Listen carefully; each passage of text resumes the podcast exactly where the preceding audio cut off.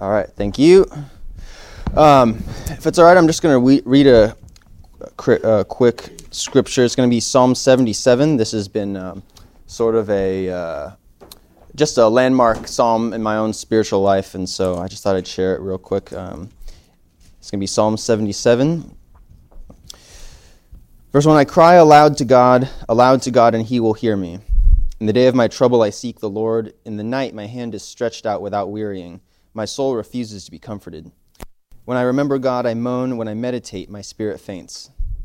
You hold my eyelids open. I am so troubled that I cannot speak. I consider the days of old, the years long ago. I said, Let me remember my song in the night. Let me meditate in my heart. Then my spirit made a diligent search. Will the Lord, will the Lord spurn forever and never again be favorable? Has his steadfast love forever ceased? Are his promises at an end for all time? Has God forgotten to be gracious? Has he in anger shut up his compassion? Verse 10 Then I said, I will appeal to this, to the years of the right hand of the Most High. I will, I will remember the deeds of the Lord. Yes, I will remember your wonders of old. I will ponder all your work and meditate on your mighty deeds. Your way, O God, is holy. What God is great like our God? You are the God who works wonders. You have made known your might among the peoples. You, with your, uh, with your arm, redeemed your people, the children of Jacob and Joseph. Verse 16 When the waters saw you, O God, when the waters saw you, they were afraid. Indeed, the deep trembled. The clouds poured out water, the skies gave forth thunder. Your arrows flashed on every side. The crash of your thunder was in the whirlwind. Your lightnings lighted up the world. The earth trembled and shook. Your way was through the sea, your path through the great waters. Yet your footprints were unseen. You led your people like a flock by the hand of Moses and Aaron. Heavenly Father, um, thank you for this time where I can uh, share a little bit about what you've done, um, at least in my life. And I just pray that what I share would be glorifying to you, glorifying to Christ, um, that the men would come away from here not thinking, what a great tes- uh, testimony of Kai, but what a great God we all have um, and, Savior in, and Savior in Christ. So, Lord, um, please just uh, bless this time and may it be a sweet time for all of us in glorifying to you. Amen. All right. So uh, I have what most people would consider to be a, a boring testimony, but of course, um, we're in a well taught church, so we know that there's nothing boring about a person coming from spiritual death to spiritual life in Christ. Amen? Amen. Amen. So, uh, to my knowledge, my spiritual journey to faith in Christ began when I was three years old in the backseat of a Tacoma um, my dad's Tacoma, he was delivering inflatable jumpers to houses for birthday parties. He was in school for um, acupuncture and recently divorced from my mom and wondering, you know, how am I going to have an influence uh, for Christ on my son's life? Um, around that time, he discovered uh, R.C. Sproul and his uh, Bible teaching on the radio, and so that was so those were sort of the first uh, the first seeds for me. I was three years old in a car seat in the back seat, listening to Bible teaching. Um, jump, uh, dropping off inflatable jumpers. So, yeah. so which is funny because I later ended up working at a, at a bounce house place. So it was almost sort of the Lord uh, foreshadowing that, yeah. Um, and it was at that time when we were making those, uh, those trips that the Lord strongly impressed upon my dad to just do everything he could to um, te- do everything he could to teach me to love Jesus, to trust Jesus, and to follow him. And so in Proverbs 22, verse 6, train up a child in the way he should go, and even when he's old, um, he will not depart from it. And my dad clung to that for that verse for, um, for just uh, what he would want to do and how he would want to be my father in the midst of this the, the situation we were in with my parents splitting up. So. So my dad entered the business of just planting seeds with me. Um, I'd spend my summers down with him in Orange County. I'd visit him a lot. We talked on the phone. Um, pretty much my whole life. We, um, I'm, I'm, really, I was blessed to not have a, an estranged relationship with a dad who, who, had, who was separated from my mom, and so I'm, I'm truly blessed and thankful for that. Um, almost every chance he could get, he would point me to Christ and the forgiveness that was available to him. I went to VBS when I would go and visit him um, down in Orange County. And from the very beginning, my dad really wanted me to be sure and understand that we don't get into heaven um, by what I call the religion of good personism. Um, we don't get to heaven by being good people. Um, my dad had a very high view of the sovereignty of God. And um, he really believed that God was on his throne and in control of all things. And so whenever I would spend time with him, um, he never he never put the you know put the pressure on me to conform or to or to or to believe or force me to try to believe or force me to um, really pretend like I was a Christian or say I was a Christian when I wasn't. He never tried to try to um, get that conversion out of me as a, as a young boy. So he just taught me about Jesus. And um, he just did, uh, yeah, he never really pressured me into kind of giving that, giving that testimony as a, as a young child. So he just continued to plant seeds and to pray, um, to ask question, ask me questions. What do you think about this? Like, what do you think, and what do you think about this in light of what the Bible says? And so he continued to plant seeds and pray. And in my, da- in my dad, I had a model of just honesty before God and before men. Um, he, I had a model of confession and repentance. Because when my dad sinned, I saw it. Uh, I saw him sin, and uh, I saw I saw sins, and I saw seasons of sin too. And um, my dad never never tried to give this presentation that you know uh, Christians are perfect people uh, of course, we are called to holiness. That, that much is true. And he was uh, very upfront with that as well. But he was also just very honest and honest in his repentance and his confession of sin. And I really had that. Um, I really had that example set for me, and so I'm very thankful for that. And it was it was really the dividends wouldn't come until later on in my own Christian life that I still hold on to that example of just honesty about our sin. And so that was my childhood. By the time I was a senior in high school, I was a, I was a pretty good person, pretty good in the religion of good personism. Um, yeah, I was, I was kind. Uh, I was, you know, I was nice to people. I respected my parents. I definitely wasn't living the kind of life a lot of my peers were. Um, I went to Carlmont High School, 10 minutes from here. Um, I even considered myself to be, wait for it, conservative. And so I was really a good person then. I and like really under no under no compulsion from anybody else. I'm like, I was like, uh, yeah, I'm going to, I'm, in, I'm living in arguably the most, you know, godless place in the country. Um, you know, people just hate God outright, and uh, and I'm, I'm, in the public school system. Um, you know, I don't have a Christian influence in the home, and it's and and here I am, like thinking like, ah, I'm not getting on board with uh, all this uh, Twinkie stuff. It's like so. It's like I was like, I'm doing pretty good. I'm a I'm pretty I'm doing all. I'm, for a high schooler in th- these circumstances, I got it going on. Um, and so, from all outward appearances, I was a pretty good person. I was a good guy, uh, a nice kid. Um, but you know what else I was? Depraved, uh, godless, spiritually dead sinner. And so, um, Isaiah 64 6, we have all become like one who is unclean, and all our righteous deeds all our righteous deeds. And all means all, and that's all all means, all of them. Anything that we consider to be, to be good deeds on our part are what? Like a polluted garment. Some of us understand really what that, that terminology is saying. It's, it's, very, it's very graphic. Um, polluted garment, very graphic. That was the reality of my situation.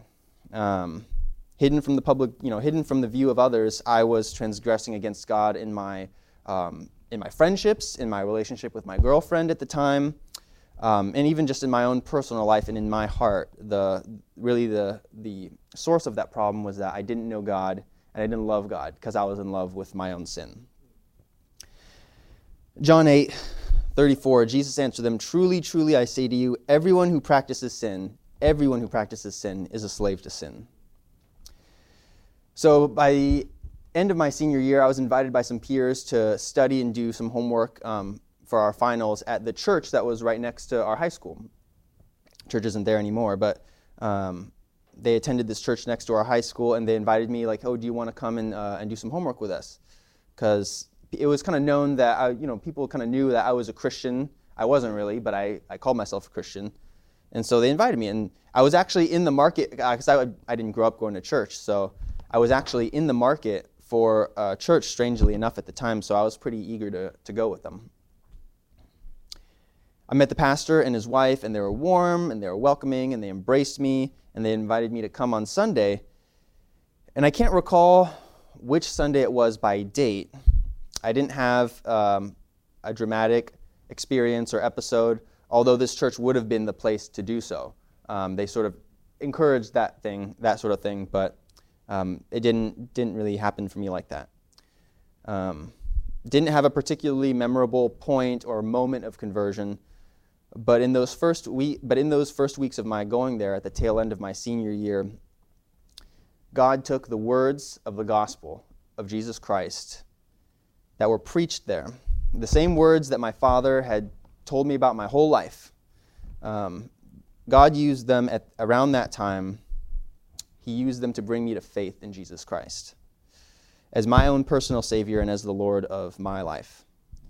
I knew, always knew in my mind that hell was real and that it was filled with good people who never turned to Christ in repentance and faith.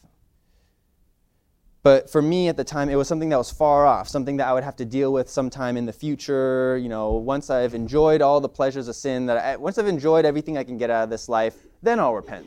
Then I'll then I'll take this seriously. After I've enjoyed myself, and it's like, hey, I'm I'm young. I you know I, I wanna I wanna kind of live and get all the gusto out of life that I can, um, and I'll deal with it later.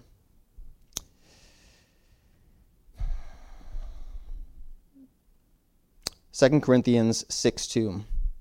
Behold, now is the favorable time. Behold, now is the day of salvation. And I could put it off no longer. I had to believe in Christ and repent of my sins, or the only destiny that would await me would be um, unending misery and destruction in hell, away from the love of God. I realized that if my sins weren't paid for by Christ, I would have to pay for them myself in hell. And that was when I became a Christian at that time.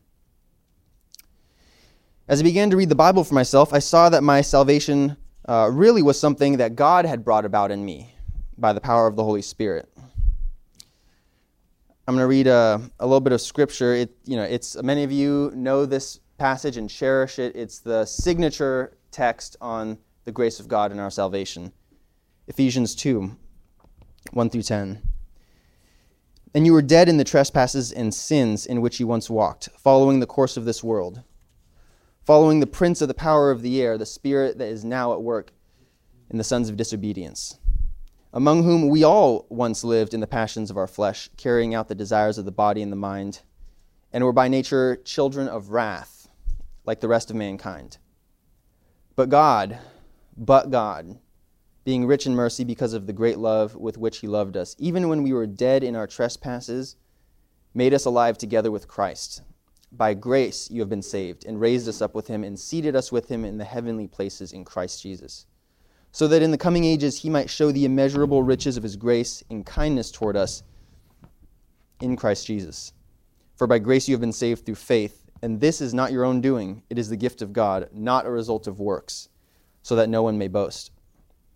For we are his workmanship, created in Christ Jesus for good works, which God prepared beforehand that we should walk in them. This is what really happened in my salvation, what we just read. It's true, I did choose Christ, and I did exercise my own will in, when I believed in Christ. But behind this was and is the greater reality that God had chosen me before the foundation of the world and set me apart, not because, like we just saying, not because of anything good in me, but because of how good He is. I was a spiritually dead person, and God had raised me to newness of life in Christ. I was dead, and now I'm alive. I was lost, and now I'm found. I was blind, but now I see. There's a lot I can say about my life since coming to faith in Christ eight years ago, but um, I'm just going to highlight one of them. What I believe to be one of the most, if not the most important part of my walk with Jesus is um, involvement in and commitment to a local church. Um, Hebrews 10 24, 25. We just read this, uh, you know, not too long ago. And let us consider how to stir up one another to love and good works, not neglecting to meet together as is the habit of some, but encouraging one another, and all the more as you see the day drawing near. Um, whatever good the Lord has done in and through my life, He's always done it. Um, he's always done so as I've been an active member uh, in a church.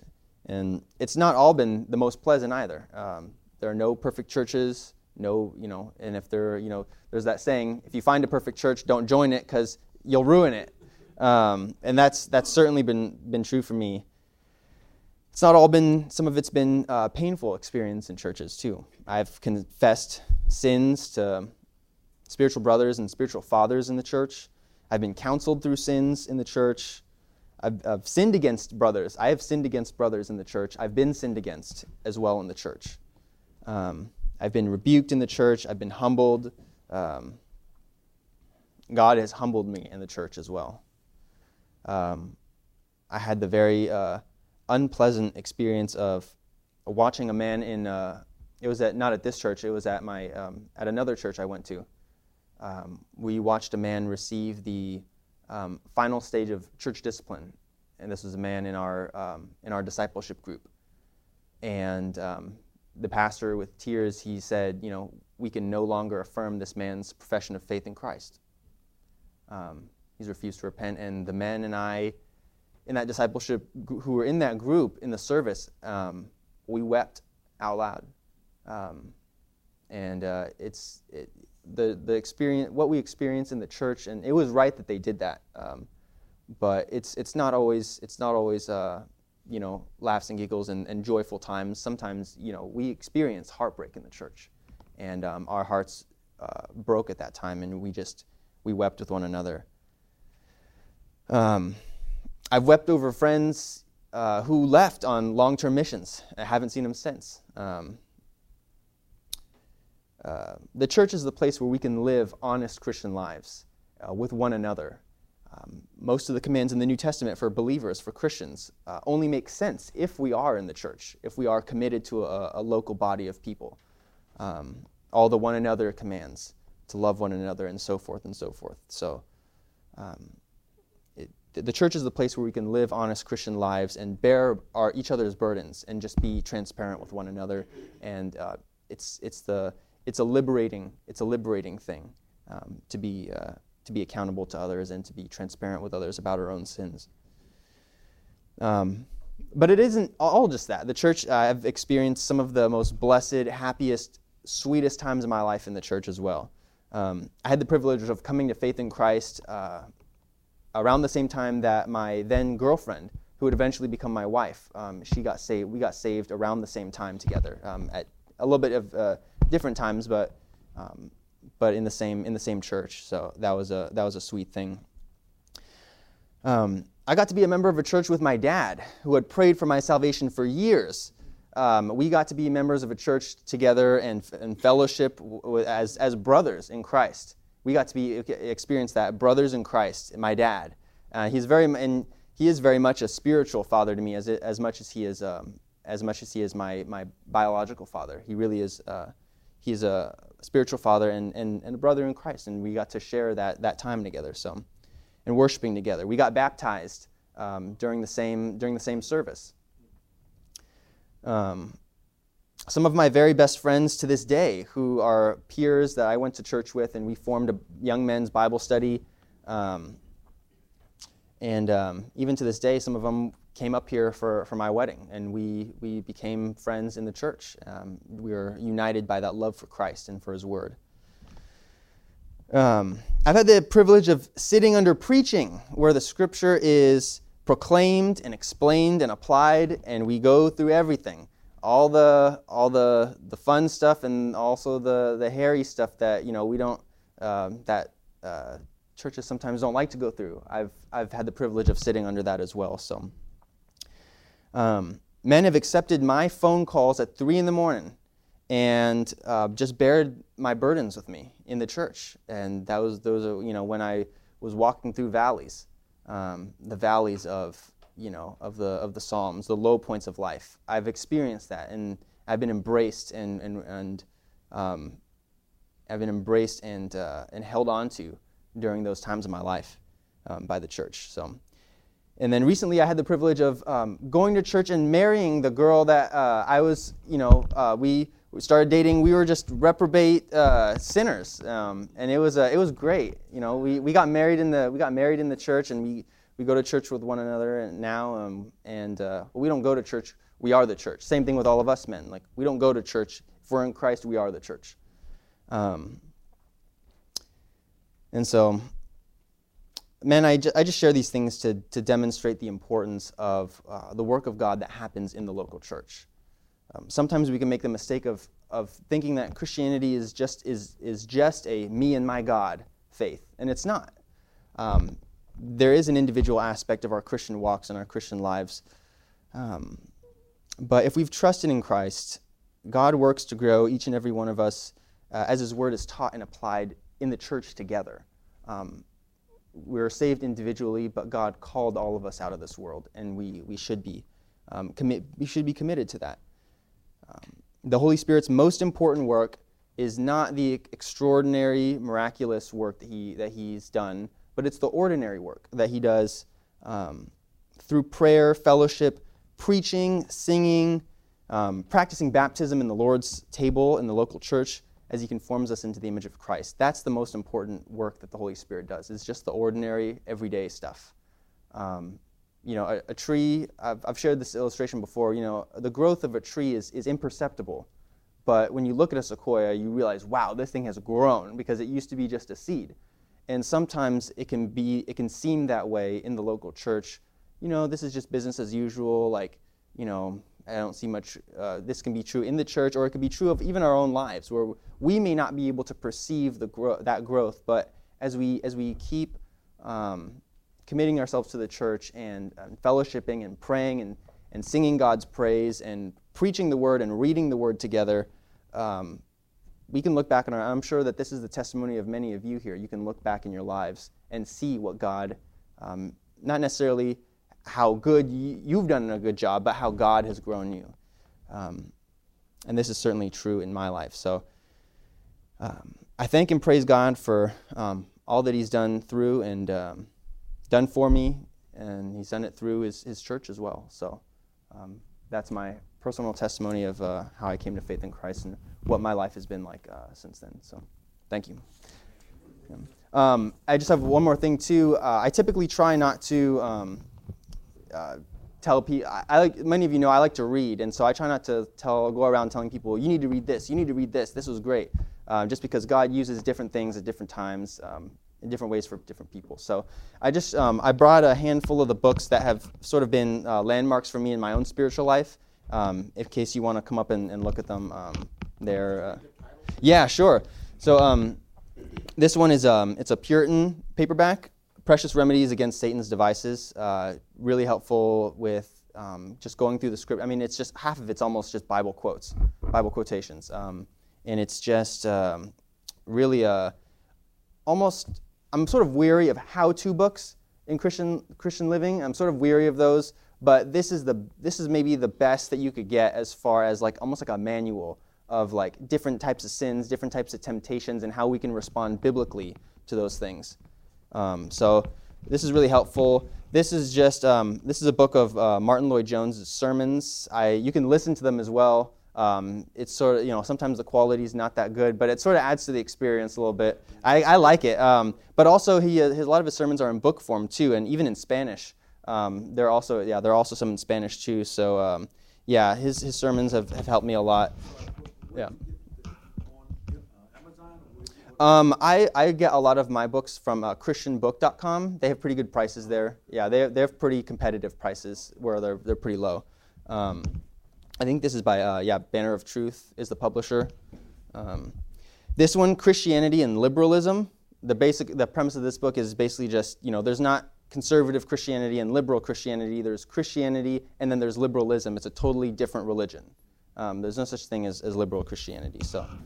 Um, Attributes of God by A.W. Pink, really, really good. Just a short book. I mean, just I mean, most of it's just scripture quotations, um, just outlining all of God's characteristics and all of His attributes um, in, from the Bible. Um, Holiness of God, R.C. Sproul. It's a classic. Just goes in and um, really just uh, gives you a high view of God from the scriptures and um, a little bit from his own uh, experience as well. So this was sort of early on in my in my Christian life. And then this one, um, yeah, I'm, I'm, it's pretty much torn up and written through. Uh, this one's Packer on the Christian life. Uh, it's, a, it's a book written about uh, J.I. Packer and sort of his take on, um, on Christian living and different aspects of theology from his perspective and his teaching.